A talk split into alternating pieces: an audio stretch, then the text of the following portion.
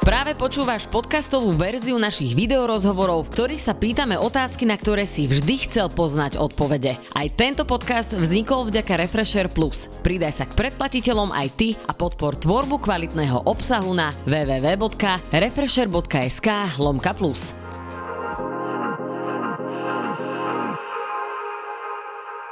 Kamaráti, ja sa teším, že sa opäť vidíme a veľmi sa teším, že dnes v našej Refresher obývačke sedí jedna z najvýraznejších osobností slovenského spravodajstva, ktorá vyzvala v priamom prenose na nosenie rúšok, no a momentálne je tvárou kampane v boji proti hoaxom. Zlatica Švajdová Puškárova. Ahoj, pekný deň vám všetkým želám. Ďakujem, že som tu mohla byť. My sa veľmi tešíme, že si tu s nami. Ja sa ťa hneď na začiatok opýtam, či nie si hladná. Lebo ja som videla dva na jedného s tebou a ty si povedala, že vieš byť veľmi nebezpečná. Keď si tak hovorím, chalani, treba mať nejaký snack po ruke, že keby náhodou, tak je to aj prvá pomoc. Vieš čo, toto je úžasná otázka na úvod, lebo keď som išla sem, presne som si tak hovorila, že ako je super, že som najedená. Tak ja, ja sa Pretože... hlavne z toho teším. Áno, pretože urobila som si obedík, čo v mojom prípade nie je úplne bežné, že som to stihla. Takže áno, povedala som si, že prídem najedená, pretože keď som hladná, tak som nepríjemná. Uh-huh. Ale si veľmi príjemná, takže to bol veľmi dobrý obed, podľa mňa. Ešte bolo to rýchle, také praktické, takže áno, som, a dala som si ešte aj sladké, čo ja teda naozaj ľúbim. Takže to uh-huh. už je úplne taká hladina, že... Uh-huh. To je veľmi dobré, veľmi dobré, že, že si toto áno, stihla. Áno, áno. Presne pred týmto rozhovor, rozhovorom. Ja prejdem hneď eh, na rovinu k televíznym novinám. O tom sa dá rozprávať asi podľa mňa, že dlhé hodiny, ale mňa zaujíma na začiatok hneď tá vec, že o čom sa vy rozprávate tesne predtým, ako teda vás e, vidíme takto. Lebo vy sa vždy na seba otočíte, to nepočujeme, vidíme tam tie týkajúce hodiny a vy stále o niečom rozprávate, až potom na poslednú chvíľu sa otočíte e, do kamery, obidvaja a začnete bezchybne rozprávať roky rokúce sa ma na to všetci pýtajú, že čo si tam my vlastne rozprávame. Naozaj je to taká veľmi, veľmi zaujímavá chvíľa, kedy ja napríklad hovorím... Uh, Dobré vysielanie ti želám, môjmu kolegovi. Aha. Je to také, že tak dobré vysielanie, uh-huh. alebo väčšinou teda niečo uh-huh. také. A keďže mám skvelých kolegov a jeden z nich je aj môj manžel, tak uh, oni mi tiež želajú dobré vysielanie. Takže uh-huh. viac menej sa rozprávame o tomto. Uh-huh až do momentu, keď sme pohádaní niekedy s manželom. A vtedy, ale to bolo iba zo párkrát, sa na seba nepozrieme. A, ale nie, to, to sa stalo naozaj iba tak e, možno jeden, dvakrát. Ja, no toto zaujímalo, že keď tam sedíš s manželom, že či sa neotočíš na ňo, že Vypla som sporák. Dala som prať. Zajtra budeme mať uh, zemiaky na večeru. Dobre, ideme na to. Vieš čo vôbec? Ako, je to také zvláštne naozaj, mm-hmm. že, mm-hmm. že ja absolútne nepociťujem, že pracujem s, s mužom a človekom, s ktorým zdieľam jednu domácnosť a mám dve deti a rodinu a 20-ročné zážitky. Jednoducho sme tak zvyknutí, že toto vôbec neriešime. Mm-hmm. Tam sme v práci a, a Áno? Ja, ťa, ja som iba nadýchla, že čaká, uh, Nemáte také niečo, že ponorku? Lebo keď aj spolupracujete, potom aj voľný čas spolu, spolu trávite pre mnohých ľudí, uh, keď si niekto povie, že by mal pracovať so svojím manželom alebo partnerom, tak sa im prevratia oči a ty to vyzerá, že zvládaš absolútne bravúrne. Vieš, je zvláštne, že súd niekedy si ani nestihneme všetko povedať a to sme naozaj často spolu. Uh-huh pretože aj v tej práci jednoducho neriešime svoje osobné veci, tam ten prúd informácií a, a udalostí a všetkého možného ide tak rýchlo, že nemáme čas na seba a uh-huh. ani to neriešime. To by sme si asi uh-huh. naozaj liezli na nervy a máme aj každý iné smery. Ja idem do maskerne, kde samozrejme Áno, pôsobím trošku dlhšie ako páni Áno, jasné. a tak ďalej. Čiže, čiže a máme aj svoje záujmy, tak uh-huh. ne, nemáme ponorku zatiaľ. Um Ty si na televíznych obrazovkách dlhé roky. Uh, vieš mať ešte napríklad, že stres predtým, ako uh, ideš vysielať? No ja milujem vysielať a preto sa vždy teším na vysielanie. Uh-huh. Naozaj skôr ako stres pociťujem niečo také, že o, poďme na to. Uh, a to mi zostalo vlastne naozaj dlhé roky a možno v momente, kedy prídem o takú tú šťavu a vnútornú nejakú uh, energiu, tak si poviem, že á, už asi to teda nebudem robiť, mm-hmm. lebo ma to bude stresovať. Ale tak samozrejme tá zodpovednosť tam je, to by som klamala, ale, ale aby som sa stresovala a naozaj najmä aj pri tých rôznych veľkých prenosoch, voľbách alebo uh-huh. takých produkciách, ktoré trvajú aj niekoľko hodín, tak to by som si potom ani nevychutnala, ani neužila a ani by som to nemohla robiť, keby som sa stále iba stresovala. A máš niekedy také, že e, dovysielate a v podstate si vieš povedať, že hm, toto som mohla ináč povedať, alebo inak som to mohla vysloviť. Je to ešte možné aj po takýchto rokoch, e, čo si na televíznej obrazovke? No to áno, tak to ja som veľký kritik e, samej seba. Uh-huh naozaj niekedy to bolo až neznesiteľné, špeciálne po relácii na telo som si sadla do auta a som tam bola sama, tak som si aj pokričala, že toto není možné. Vždy som si napríklad pozerala e, po relácii to vysielanie a na tom som sa teda naozaj veľa, veľa, veľa naučila pretože človek sa učí sám na sebe a, a jednoducho ja som vždy bola taká, že som si za tým musela stáť. Uh-huh. A Teraz to už je tak trošku menej, že, že už zase viem, čo funguje, čo nie, čo nejakým spôsobom sa dá urobiť lepšie. Ale človek, keď sa prestane učiť, tak e, vtedy, vtedy vlastne nenapreduje. Takže ja sa mám stále čo učiť. E, stalo sa ti niekedy v živom vysielaní, že si nevedela nejaké meno prečítať, ale normálne, že také, že doteraz, keď si na to spomenieš, že ti chodím raz po chrbte, že to bol naozaj že zlý pocit? Mm, mm, nie, toto sa mi napríklad nestalo. Pamätám pamätám si na kolegyňu, e, ktorej sa vtedajší prezident Michal Kováč, tak sa jej tak ušlo, že prezident Michal Koláč. A to sú také akože drobnostky, ktoré vtedy, alebo mne sa raz stalo, že e, bol tam partner a ja som povedala panter. Že, že niekedy sa to tak stane, ale niečo také významné úplne to, to zase my si tam aj čítame, aj mm-hmm. si to mhm. pripravujeme, aj si to upravujeme. Samozrejme ten moderátor tam má kopu roboty okolo toho, takže zatiaľ úplne niečo také. Aj keď sa mi to sníva, napríklad sníva sa mi často, že sa vrátim do školy, že sa teda musím vrátiť do školy, čo by nebolo až také zlé, lebo ja som milovala mm-hmm. školu a a vlastne spolužiakovať celý ten školský život. A potom sa mi sníva, že nestihnem vysielanie. To sa mi ešte tiež uh-huh. stáva. Ja som toto mávala, keď som robila v rádiu a mne sa normálne, že moja najväčšia nočná mora bolo, že červená svieti, to znamená, že teda ideme naživo a ja neviem nič povedať, alebo že je ticho v rádiu a je tam kopec gombikov a normálne som sa do nich vyznala, ale zrazu som nevedela, že nič. Alebo presne, že som nestihla. A to som sa ťa chcela spýtať, že ty to máš ešte aj po týchto rokoch? Po no jasné, tak to máš navždy. Vieš, to televízny človek, podľa mňa sa toho asi nikdy nezbaví, pretože to je taký ten pocit zodpovednosti a naozaj, aby si stihla, aby sa niečo nestalo, nejaký prúser alebo nejaký problém. Takže áno, áno, toto mám. A našťastie zatiaľ až teda na dvaja na jedného, kedy mi vymkli eh, štúdiom a vymkli pred ním, tak zatiaľ sa mi nič nestalo. Tak to zle. bolo veľmi, veľmi to bolo zlomyselné. Lebo oni to nahrali tak, že aby si vedela, že už to nahrávame a potom to nahrali druhýkrát, že sa hráme, že to je naozaj. Áno, presne. A fakt, ja som tomu uverila, že ja sa do toho štúdia neviem dostať. Hej. Ja Čiže som to pozerala, ja, som... ja nebolo úplne zle za teba, ja, že pane Bože, už je to poveste. Áno, áno, áno. Nie, no tak ale tak zase bola to zábavná relácia. Vymysleli vymysleli to veľmi dobre, lebo naozaj ja som už videla také tie prípravy v maskerni, že sa tam niečo deje, takže asi tam aj idú nachytať. No a už s takým tým úsmevom, že to mám za sebou, som sa rozbehla do vysielania a tam ma čakala teda tá prekažka. Ale tak zase ja mám takú teóriu, že e, v najhoršom sa to iba nepodarí, no tak, tak v najhoršom by som tam iba nesedela a treba takto aj trošku pristupovať k životu, lebo potom sa človek neuveriteľným spôsobom iba stresuje a a život je aj o pekných veciach, nielen mm-hmm. o strese. Ty si hovorila, že práca moderátora, redaktora je teda o veľkej príprave. Čo všetko obnáša tvoja práca? Pretože aj mnohí naši mladí diváci určite si niektorí hovoria, že by chceli robiť presne túto prácu a nevedia vôbec, že o čom to je, pretože niektorí si môžu myslieť, že á, stačí, že budem pekný, budem vedieť čítať a ono mi to nejako pôjde, ale ja viem, že to tak úplne nie je.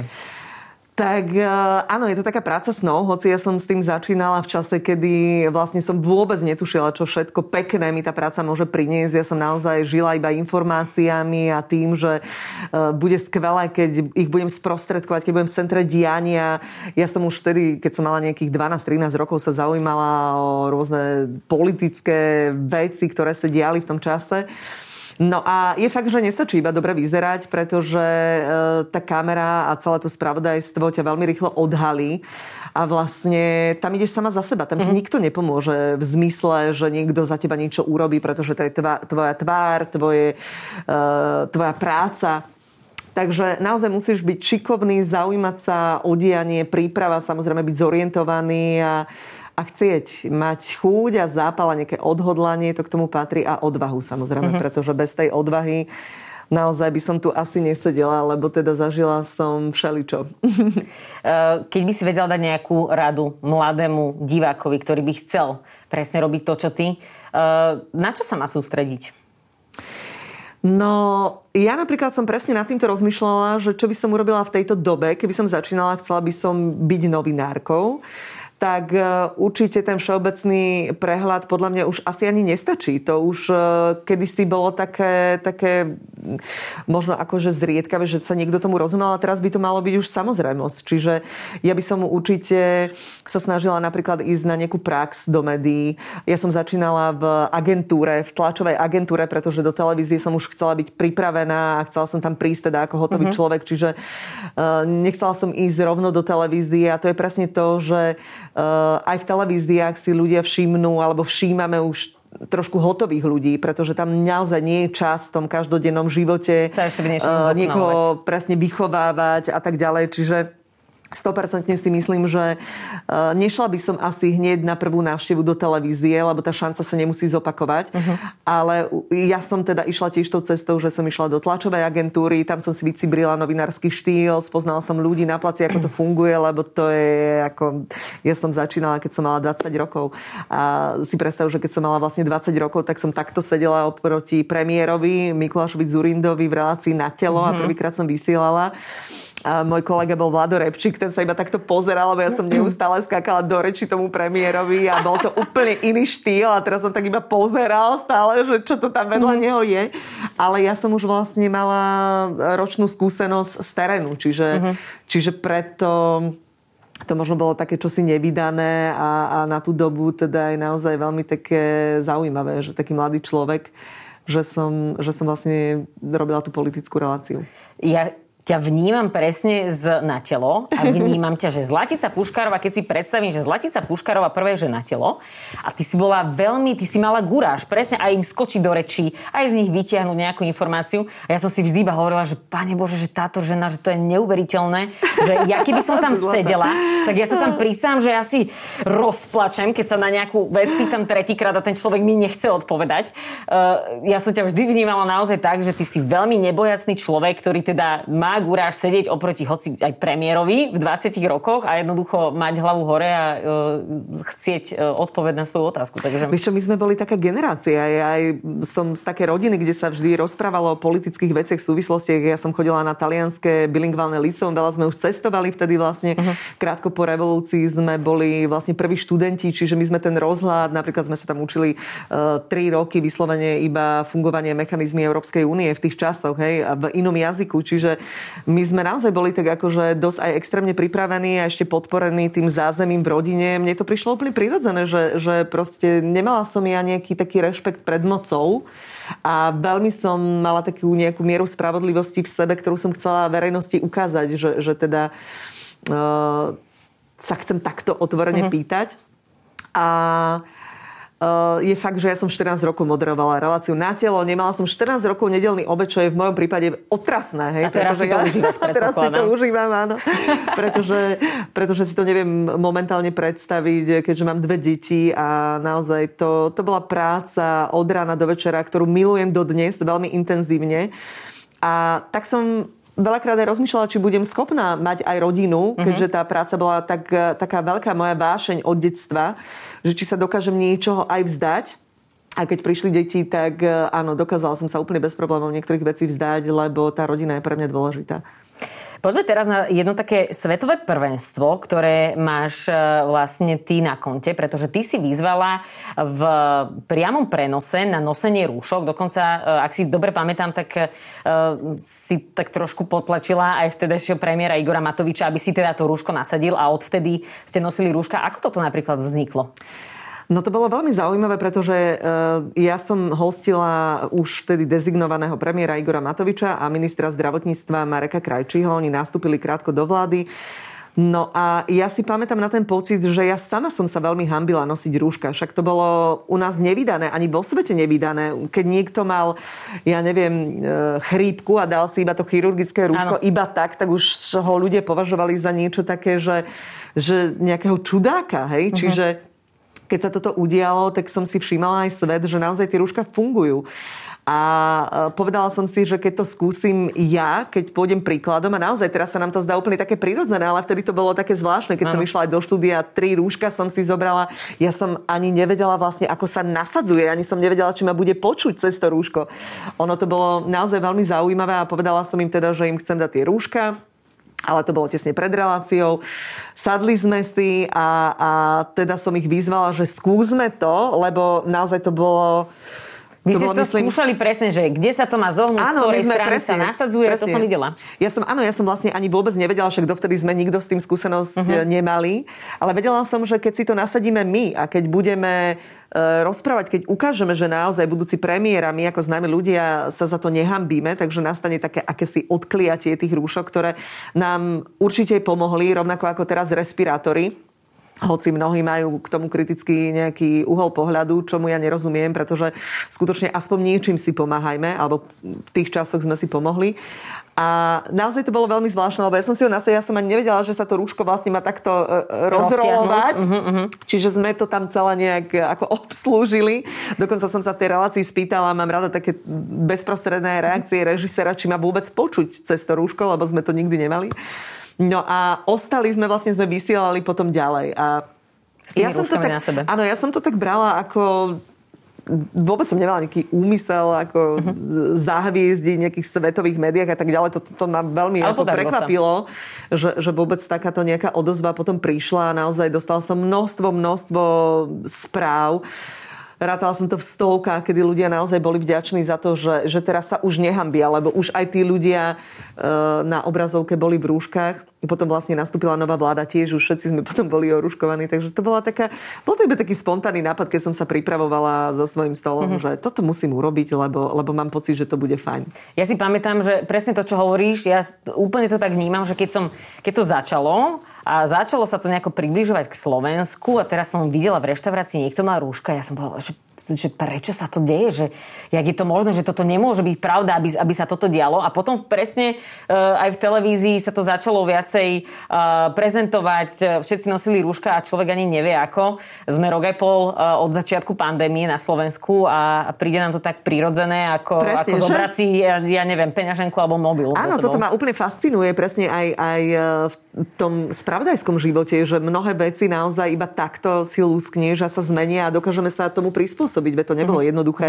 Proste aj tie lockdowny, byť doma a tak ďalej. O, prešli sme si kus veľmi silnej, silnej etapy života. Myslím, že mnohým e, to nejakým spôsobom zanechalo e, na duši rôzne pocity. Ale, ale myslím si, že do veľkej miery aj dobré, hej, že sme sa naučili možno trošku viacej vážiť si veci, byť skromnejší. Zistili sme, že nepotrebujeme až tak toho veľa tu a teraz a tak ďalej. Čiže ono tá pandémia pre mnohých bola veľmi krutá, je mi to veľmi ľúto.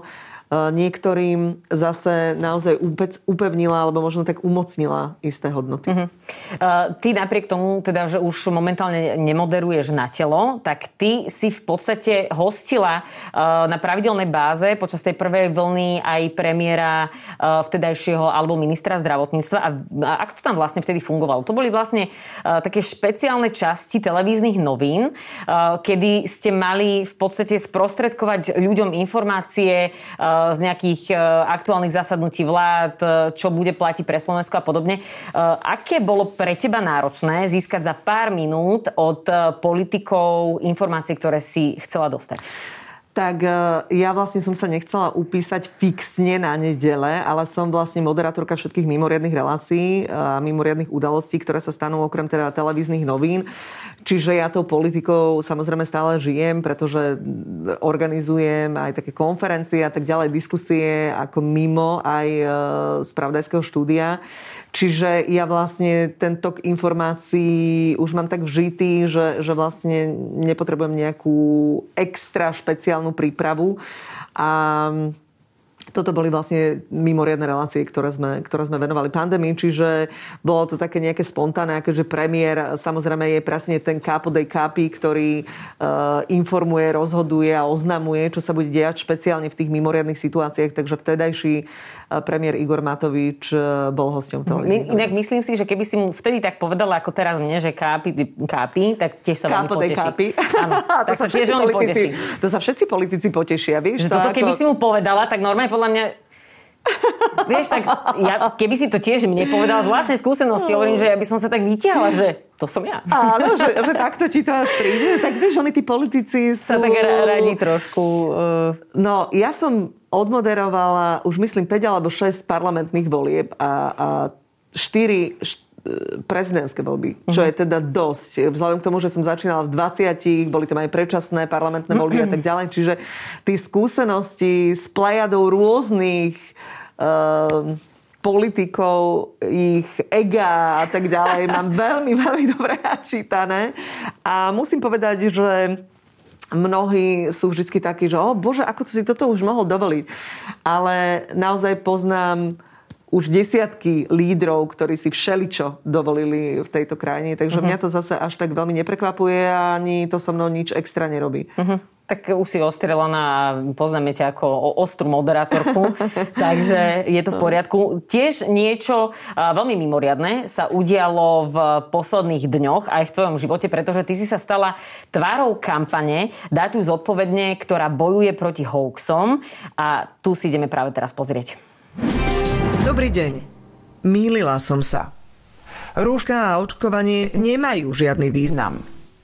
A ešte som sa chcela priznať, že spomedzi všetkých osobností na svete najviac obdivujem Kristinu Tarmovú. Že neveríte vlastným očiam a ušiam? Takto by som vám mohla rozprávať ešte veľa. Ale nie všetkému sa dá veriť. Dnes existuje množstvo spôsobov, ako manipulovať s informáciami, vytvárať klamlivé správy či napodobniť ľudí, ktorým dôverujeme. Tak, ako som teraz ja zneužila tvár a hlas Zlatice. Preto vás prosím, buďte v online priestore pozorní. Konšpirácie môžu ubližiť vám aj vašim blízkym. Dátujte zodpovedne a zdieľajte s rozumom.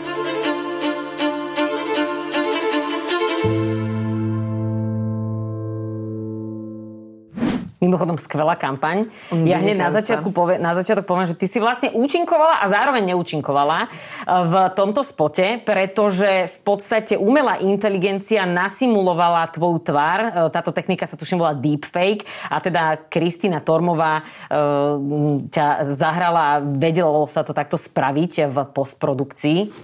Správne? Vieš, čo je úžasné? Áno, super. Vieš, čo je úžasné, že vlastne... Uh, ak, ak, aké to bolo pre teba vidieť sa, hovoriť veci, ktoré si ty uh, ne, ne povedala. No to bolo šokujúce, hej. To je proste čosi šialené, že sedíš si a vlastne môžeš takto pôsobiť a byť niekým úplne iným, v inom tele. Ešte dobre, že mi dali e, Kristinky na telo, to bolo veľmi príjemné. Som jej hovorila, teda sme spolu komunikovali, že fajn, už sa skoro týždeň pohybujem v tvojom tele v online priestore a som veľmi spokojná. A dobre sa ti uh, áno, áno, takto žije? Veľmi, áno, pohode. Ona je zlatý človek, takže podľa mňa je, sa tam je, dobre je, vynikajúco vybrali, takže veľmi, veľmi som vďačná za túto kampaň, pretože ja som naozaj uh, prešla už, už dlhé roky rôzne informačné, kadejaké posúvy, nepravdivé informácie, ale to, akou intenzitou uh, práve možno v čase pandémie a tých najviac krízových situácií útočia tieto hoaxy a nepravdivé informácie, konšpiračné teórie, tak to je čosi nevydané. A o to viac je naozaj skvelé, že O2 vytiahla takúto edukatívnu kampaň a ukazuje ľuďom, čo všetko sa dá nejakým spôsobom vykonštruovať a ako sa to dá mhm. zneužiť. Ty si to videla až potom, keď to bolo úplne na finál? Áno, áno, úplne. Uh, aké si mala pocity, keď si sa tam videla? No pozerala som sa na seba, že to nie je možné, veď ja som nič neurobila, no, nikde som nebola. Ale si sa tak spoznala, že áno, toto vyzerá, že som naozaj ja. Tak Alebo áno, ti bolo no, také, že uh, som to ja. Nie, tak trošku, trošku je tam taký, ja neviem, že e, Kika má dlhší krk, hej, napríklad ako áno. ja. To tam vidieť, ale akože som to ja, hovorím ja, ako ja teda. Uh-huh. A, a to je naozaj zaujímavé, že skutočne som nič neurobila. Takže Um, je to naozaj veľmi, veľmi nebezpečné, keď sa to dostane do zlých rúk. A je to veľmi pekné poukázanie na to, ako skutočne sa môžu šíriť e, nepravdivé informácie. Preto som aj veľmi rada, že naozaj spoločnosť O2 uh, vyšla s kampaňou, aj zdieľaj s rozumom, ten zdravý rozum, to je priatelia veľmi dôležité. Prosím, používajte ho na sociálnych sieťach. Uh, to je naozaj niečo pre mňa neuveriteľné, že niekto dokáže veriť napríklad, že testovaním sa ľudia čipujú alebo očkovaním, že nejakým spôsobom sa ide týmto smerom. Nerozumiem tomu. Napríklad, čo sa týka vakcinácie, ja som veľmi vďačná, že je tu vôbec nejaký spôsob, ako sa vrátime do normálu. A nikomu Ehm, nevnúcujem svoj názor, ale niekedy ma prekvapuje naozaj, čomu všetkému ľudia uveria. Keď spomínaš tú vakcináciu, tak v podstate, keď začala pandémia, tak sme si všetci hovorili, že zachráni nás iba vakcinácia, že e, keď e, už bude vyvinutá vakcína, už bude dobre. Zrazu prišla vakcí, vakcína a všetci, že to bolo nejako rýchlo, to ešte sa nemôže takto diať a presne sa vtedy začali vytvárať konšpiračné teórie. E, akú si ty konšpiračnú teóriu počula, alebo teda videla na internete niekoho zdieľať, pričom si si naozaj povedala, že tak toto je fakt, že už priveľa. No určite to čipovanie. Ja vôbec neviem eh, si predstaviť, že niekto niečo také vymyslí. A hlavne som tak rozmýšľala, že, že prečo si ľudia myslia, že akurát ich život by bol pre niekoho zaujímavý a kto by to vlastne mal sledovať a vyhodnocovať, to penzum ano, informácií. Že toto je presne to, že ten zdravý rozum uh, siaha naozaj, že má nejaké hranice a že toto už je tak veľmi posunuté, že Prečo by chceli vedieť, že kam chodíš nakupovať? Ale tak mnohí to aj tak e, vedia, že zase si nejakým spôsobom tá lokalizácia je možná, hej, ale, ale jasné, to sú, to sú veci, ktoré proste ľudia nejakým zvláštnym spôsobom uveria, možno aj preto, že tie informácie konšpiračné sú veľmi presvedčivé, že oni naozaj tak pôsobia, že toto sa môže stať a potom tomu uveria. Ale priznám sa, Niekedy si myslím, že ľudia by mali viac žiť svoj vlastný život, ako sledovať e, životy iných, pretože to im nič nedá. Možno iba nejakú drobnú závisť, keď e, tam tí, ktorí sledujú, sú nejakí úspešní, e, majú veľa peňazí a tak ďalej. Ale keď sa sústredíme na svoj život a mhm. prežijeme nejaké vlastné zážitky, vlastné veci, budeme šťastnejší, a určite nás potom nebudú inšpirovať kadejaké konšpiračné teórie. Nebudeme mať na to skrátka ani len čas. Prečo si myslíš, že ľudia veria konšpiračným teóriám alebo, alebo mm, čerpajú um, informácie, ktoré sú vlastne dezinformáciami? Prečo sa to deje? Ale aby som bola spravodlivá, nemyslím si zase, že všetci. Hej, vždy sa to tak nejak dá, že a všetci sú nespokojní a, a všetci veria. Nie, to by som veľmi krivdila mnohým, mnohým ľuďom a špeciálne aj mladým, pretože ja sa často stretávam aj s mladými ľuďmi a, a sú to naozaj šikovní, vzdelaní, perfektní ľudia, ktorí si myslím, že majú svoj názor, majú kritické myslenie. Ale určite je aj skupina, alebo verím, že skupinka ľudí, ktorých jednoducho e, to vnímajú ako zdroj informácií, nevedia sa voči tomu nejakým spôsobom brániť, nevedia, ako majú na to reagovať. E, nikto im nevysvetlí, že existujú aj takéto klamlivé informácie a že môžu takéto klamlivé informácie byť a tým pádom tomu veria. Uh-huh. A je fakt, že naozaj mnohé tie konšpirácie vyzerajú veľmi presvedčivo, takže, takže keď ich nebudeme takto aj edukovať, že neverte prosím všetkému, naozaj si to preverte, Pozerajte sa aj na zdroj tých informácií, takže skutočne mnohí môžu veriť takýmto veciam. Čo by mohlo napríklad pomôcť? No, napríklad e, táto kampaň, ktorá prišla, je masívna a naozaj veľmi detailne vysvetľuje všetky nástrahy e, aj týchto hoaxov, dezinformácií, konšpiračných teórií. Máte tam test, ktorý si, keď si dáte www dátu zodpovedne, tak si ho môžete vyplniť, vyskúšať si vlastne na vlastnej koži, že či a nakoľko dôverujete a veríte konšpiračným teóriám. Aj to vlastne o tú spoločnosť v rámci tejto kampane prináša. No a pomôcť môže naozaj to, že ľudia si budú všímať e, realitu. Jednoducho, e, ja si osobne myslím, že, že není možné, aby čokoľvek sa objavilo, hneď niekto tomu uverí. Uh-huh.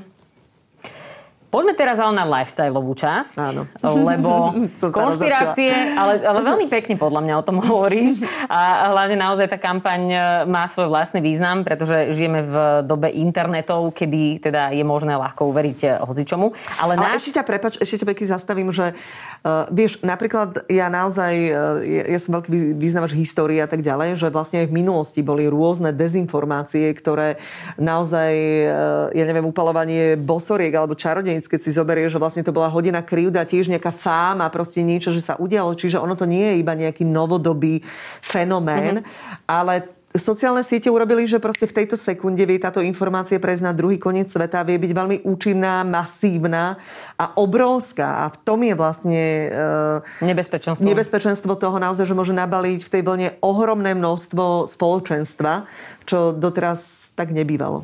Aký je tvoj obľúbený seriál, ktorý pozeráš? no, vieš čo, tak toto je... Toto je naozaj na jednu samostatnú reláciu, áno? pretože áno, pretože ja mám dve deti a ja musím mať naozaj veľmi tvrdý uh, režim Čiže ja nefajčím, nepijem, neponocujem. Zakázala som si Netflix, ani som si ho neobjednala, HBO vôbec nie. Seriály nerozpozerávam, pretože ma pripravujú o čas. Áno. Ty a... si hovorila, že vlastne s Patrikom si neviete niekedy ani povedať, čo sa vám stalo za deň, takže kde by si ty chcela pozerať seriály? No presne tak. Čiže ja sa priznam, že aby som naozaj uh, uniesla vlastne aj svoje záujmy, záujmy rodiny. Máme syna 11-ročného, ktorý intenzívne hrá hokej, školu, štvoročný a tak ďalej. Mám prácu prácu a rôzne svoje tvorivé aktivity mm-hmm. a projekty. Čiže keď chcem byť fit a chcem byť v pohode tak a nechcem proste... Čiže ja mám svoj režim tak e, trochu nastavený prísne a seriály tam veľmi nezapadajú. Dobre, tak v ktorom roku si pozerala aký seriál naposledy? Počkaj, ale chcem ti povedať, že toto je presne to očakávanie, lebo niekedy aj tie očakávania sú veľmi vzácne, že si hovorím, že už sa teším na moment, kedy si ten seriál pozriem, lebo ja zase nie som taká, že mm-hmm. nie, alebo že vôbec nič. Ale, ale naozaj tým, že mám to malé dieťa, ktoré vyžaduje veľa času a mojej pozornosti a tak ďalej, takže, takže si nič nerozpozerám. A v minulosti, no tak priatelia, hej, to bola taká kultová Áno. záležitosť zase nebola som ja úplne uletená, že iba politika mne všeličo. Ja som napríklad e, patrila do takej zlatej bratislavskej mládeži, lebo ja som bratislavčanka, čiže my sme si veľmi veľa rôznych um, žúrov užili ešte vlastne počas mojich študentských aj, a potom aj vysokoškolských mm-hmm. štúdie som vlastne študovala žurnalistiku tu v Bratislave a aj som sa vlastne narodila v Bratislave, čiže ja som si prešla tu všeličím krásne, krásne obdobie, o to viac e, viem byť teraz na seba prísna. Uh-huh. Takže ale teda keby si mala povedať, že obľúbený seriál, tak môžeme dať, že priatelia. Áno, áno, dajme Inak teraz vyšlo, uh, vyšlo také uh, reunion, uh, že sú spolu na to hodinu aj pol. Áno, áno, áno. Neviem, či si to videla. Nie, ešte som Potom to... Nie, to... nestihla sa, možno o tri roky si pozriem ďalšie. O tri roky, tak nesleduj iba to, čo budú ľudia o tom písať, aby si nemala spoilery, aby ťa ešte stále niečo vedelo prekvapiť. Už som si prečítala, áno, áno. Už viem, že tam hrajú nejaké iné známe tváre, áno. čo ľuďom prekáža, uh-huh. na čo ich je tak veľa tak ďalej. Niekedy mi nestačí už naozaj v tom, ako som v úvodzovkách vychovaná na tých ano. informáciách, že si to potom prečítam a viem si to plasticky predstaviť. Mhm, takže, uh-huh. Tak, tak nebudem ti teda ani uh, nie, nič nie, viac nie, o tom nie, hovoriť. Uh, uh, verím tomu, že sa raz dozvieme, že kedy si to prečítala. Rok 2037, Zlatica si konečne dopozerala priateľov. Uh, akú máš obľúbenú hudbu?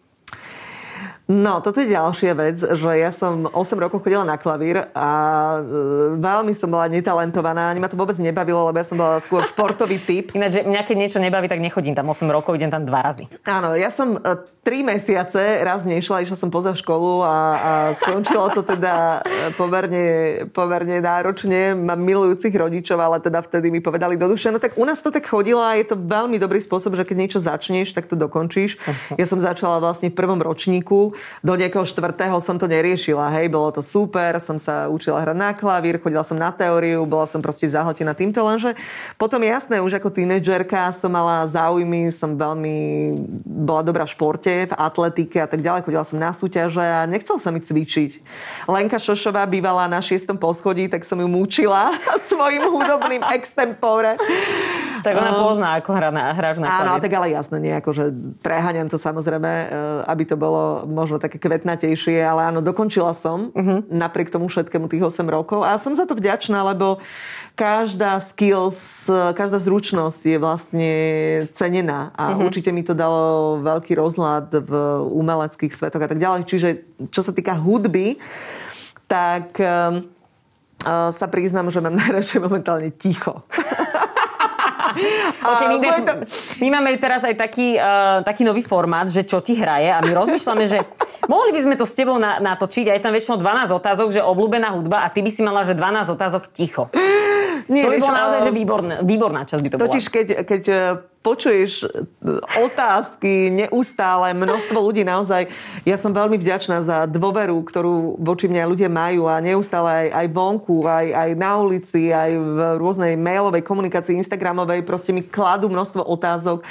A, a mám stále pocit, že skrátka... Je stále hluk. E, nie, nie, že komunikujem, že stále aj rozprávam, počúvam a potom chcem mať ticho. Čiže ja v aute napríklad e, mám rada ticho. Uh-huh. To som sa chcela opýtať, že či aj v aute to takto máš. Áno, v aute mám, pokiaľ nevezím môjho 11-ročného syna, ktorý teda sa rozhodol, že on, on uh, miluje zase hudbu, Aha. ale jasné, ako samozrejme, Akú takú pesničku teraz on chce počúvať, ktorá ti už ale akože púšťaš ju iba preto, že ho miluješ, ale ináč by si už normálne, že sa ti pretačajú. Vieš, včera mi to pustil a bolo to stále dokola to isté a rozplýval sa nad tým, že bolo? aké to neviem, vôbec neviem, čo to bolo, ale bol z toho úplne nadšený. A, ale ja, vieš, ja som zase veľmi akože taká, že OK, sa ti to páči, tak uh, som veľmi otvorená proste. A iba včera prišiel s touto pesničkou? Áno, on Som včera v aute, po dvoch mesiacoch. Lebo keď si si hovorila, že je to to isté stále, tak ja mám skúsenosť, že väčšinou, keď si deti niečo obľúbia, tak potom dva mesiace v kuse a túto pesničku a túto pesničku. Áno, a vieš, čo sa mi stalo? Je to ináč taký bizar. Už som mu včera povedala, že Leo, že daj si sluchatka a si tam púšťať, čo chceš, hej. Tak, e, ale mám toho štvoročného, ktorý teraz fičí na troch prasiatkách, hej. A je to ináč úžasná rozprávka, fantastickí herci, Roborod, nebohý pán Dančiak, Ríšo Stanke, také a myslím Tuli Vojtek a oni tam nádherne spievajú Aha. a naozaj bude to znieť teraz ako bizar, ale minule som bola na porade a v hlave mi išli sme tri prasiatka a nie si myslela, lebo ten malý to proste do aleluja chce ano. počúvať. A ešte Dano Heriban urobil super eh, Mrož Marož, alebo niečo také sa to volá, tak to tiež mi tak maluje. vynikajúci hlas, aby som ho vedela počúvať hodiny. No a vidíš, fakt. tak toto ja počúvam v aute. Čiže tiež som si nemyslela uh-huh. kedysi, uh, kým som nemala deti a žila som úplne inými vecami, že skončím na troch prasiatkách ale, ale práve preto potom, potom uh, som radšej, keď mám ticho. Uh-huh. Čo sa týka nejakého um, slangu mladých ľudí, máš 11-ročného syna, neviem, či už u ňoho niečo také pozoruješ, ale je pravdepodobné, že v budúcnosti budeš. Tak máme pre teba prichystané tri no, slova, že či vieš, čo to znamená. Uh-huh. Dobre? Flausiť. Flausiť? Oh, vidíš, tak to flausiť. Flausiť. No zaujímavé, lebo celkom som ako mala pocit, že dokážem, vieš, že hrot, šťava a všetky tieto veci. Toto, no, toto ale bolo flausiť, mm, toto, toto neviem. Uh-huh. A alebo niečo, čo to môže byť? Flausiť to je tak akože tráviť s niekým čas, že len tak byť. Ináč, akože tak akože čilovať, hej? Že uh-huh. či... uh-huh. Tak, čilovať. Uh, flexiť. To je asi tiež, že asi, aby taký, taký uh, flagmož, nie? Či? Mm-mm. Flexiť? Mm-mm, flexiť. Keď ideš niekde a chceš strašne zaflexiť. Aha, akože zapôsobiť?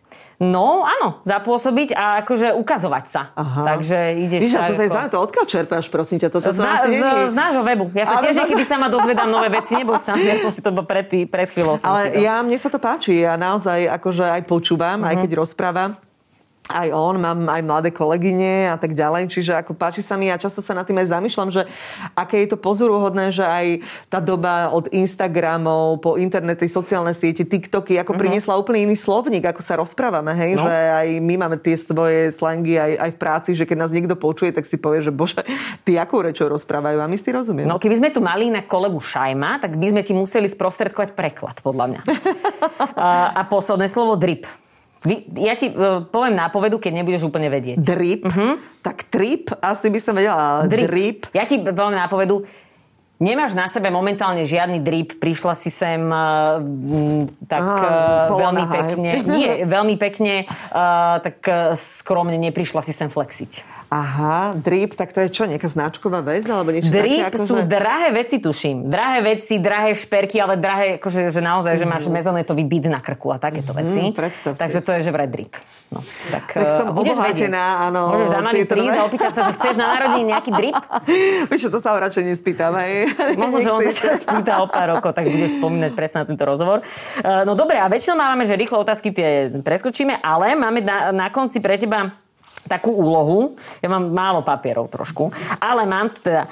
Predstav si situáciu, teda ak by si uh, chcela do tejto um, hry ísť, uh, nevymyslela som ju ja. To ti poviem na moju obranu. Uh, toto je text, ktorý by si mala povedať do kamery, lebo ti vypadla čítačka. A mala by si to teda povedať tak, aby to bolo úplne že prírodzené. No, ukáž. Nie je to dlhé.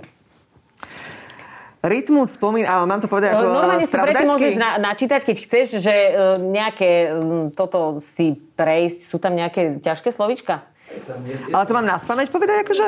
Nie tak, aby to bolo, že... Tak pol na pol kľudne, alebo iba s nejakým záverečným... Je to, že píšťanský tuším. Aha, píšťanský, takže Rytmus spomína na začiatky tanca a repu s uh, legendami Fredim Icem a Tonym Moises. Sleduj teda náš nový diel seriálu Mŕtve archívy píšťanských, pozor, píšťanských architektov. Myslím, že Ego je z Píšťan, nie? Áno, áno. v ktorom sa reper vracia k nikdy nezverejneným záberom zo svojej minulosti. A keďže je to rytmus, tak to určite bude stať za to. Dámy a páni, ďakujeme veľmi pekne. Toto bola Zlatica Puškárová. Ďakujem vám veľmi pekne, bolo to veľmi príjemné. Naozaj cítim sa tu už ako taký...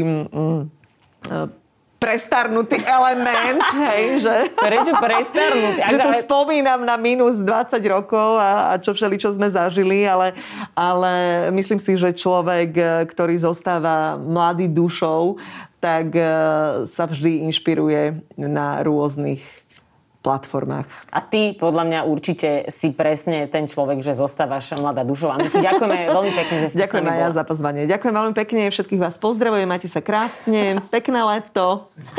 to je krásne, ty stále moderuješ. Ale ja stále moderujem. Počúval si podcastovú verziu Refresher rozhovorov. Nezabudni sa prihlásiť na odber tohto podcastu na Spotify alebo v apkách Apple a Google Podcasty. A samozrejme všetky videorozhovory nájdeš na našom YouTube kanáli Refresher.sk.